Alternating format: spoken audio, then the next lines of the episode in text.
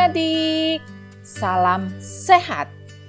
Jumpa lagi kita pada pembacaan firman Tuhan melalui Shema.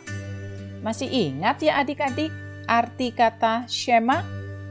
Iya, Shema adalah bahasa Ibrani untuk dengarlah. Melalui Shema ini, diharapkan adik-adik akan tetap setia membaca dan mendengarkan firman Tuhan.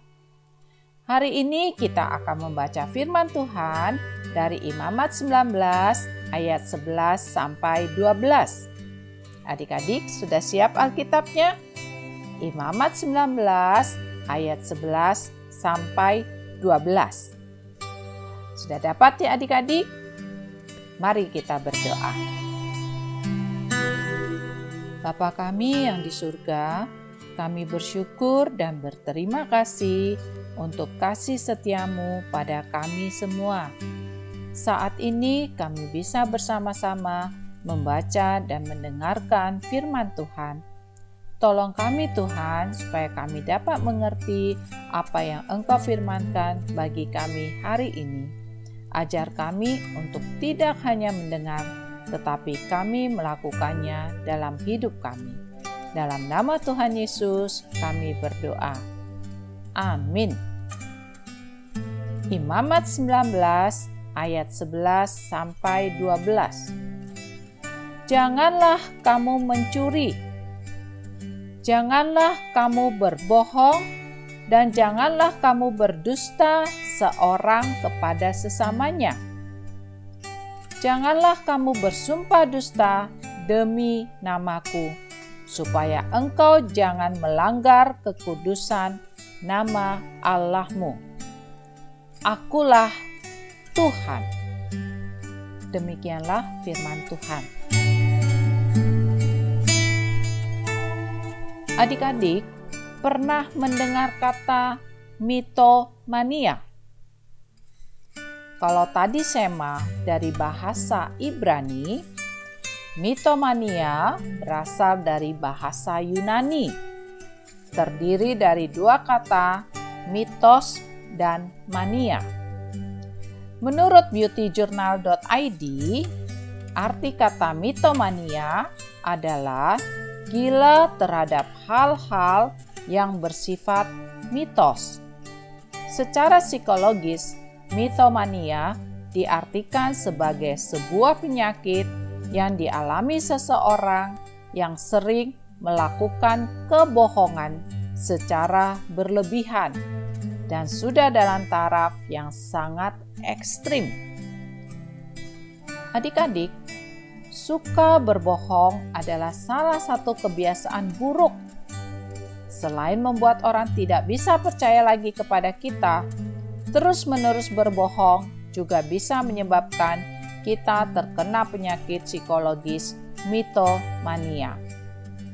Menurut halosehat.com, mitomania adalah suatu keadaan di mana para penderitanya terus-menerus berbohong dalam jangka waktu lama sampai tidak sadar mana yang merupakan kebohongan dan mana yang nyata dalam hidupnya. Mitomania pertama kali ditemukan oleh seorang psikiater Jerman bernama Anton Delbruck pada tahun 1891.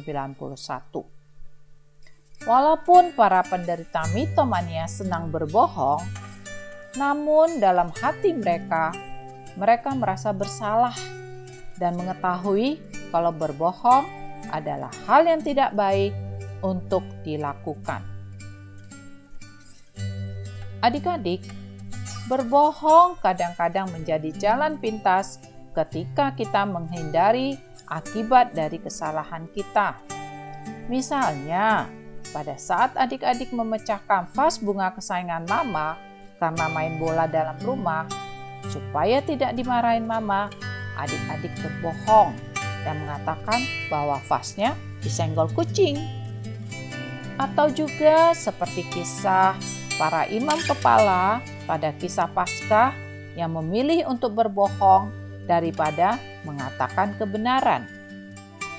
Namun, sebaik-baiknya kebohongan, hal itu pasti akan terungkap. Selain dari itu, tidak baik untuk dilakukan dan mendukakan hati Tuhan. Dari firman Tuhan yang kita baca tadi, mengucapkan saksi dusta atau berbohong merupakan perintah Allah yang kedelapan yang tercantum dari sepuluh perintah Allah.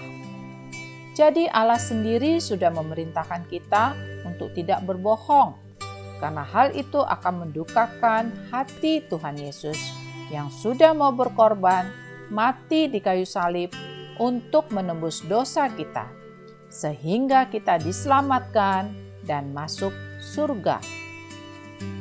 Jadi, adik-adik, adalah lebih baik kita mengatakan kabar jujur, walaupun tidak menyenangkan, dibandingkan kita berbohong, memberikan kabar dusta untuk menyenangkan orang lain. Biarlah dalam hidup kita, kita mau selalu menyenangkan hati Tuhan saja, sehingga kita akan berkata, "Aku mau belajar untuk selalu mengatakan yang sebenarnya." Amin. Mari, adik-adik, kita berdoa. Bapa di surga, mampukan kami untuk mengatakan apa yang benar dan menjauhi kebohongan, sekalipun itu tidak menyenangkan. Terima kasih ya Tuhan, dalam nama Tuhan Yesus. Amin. Sampai jumpa lagi adik-adik. Tuhan Yesus memberkati.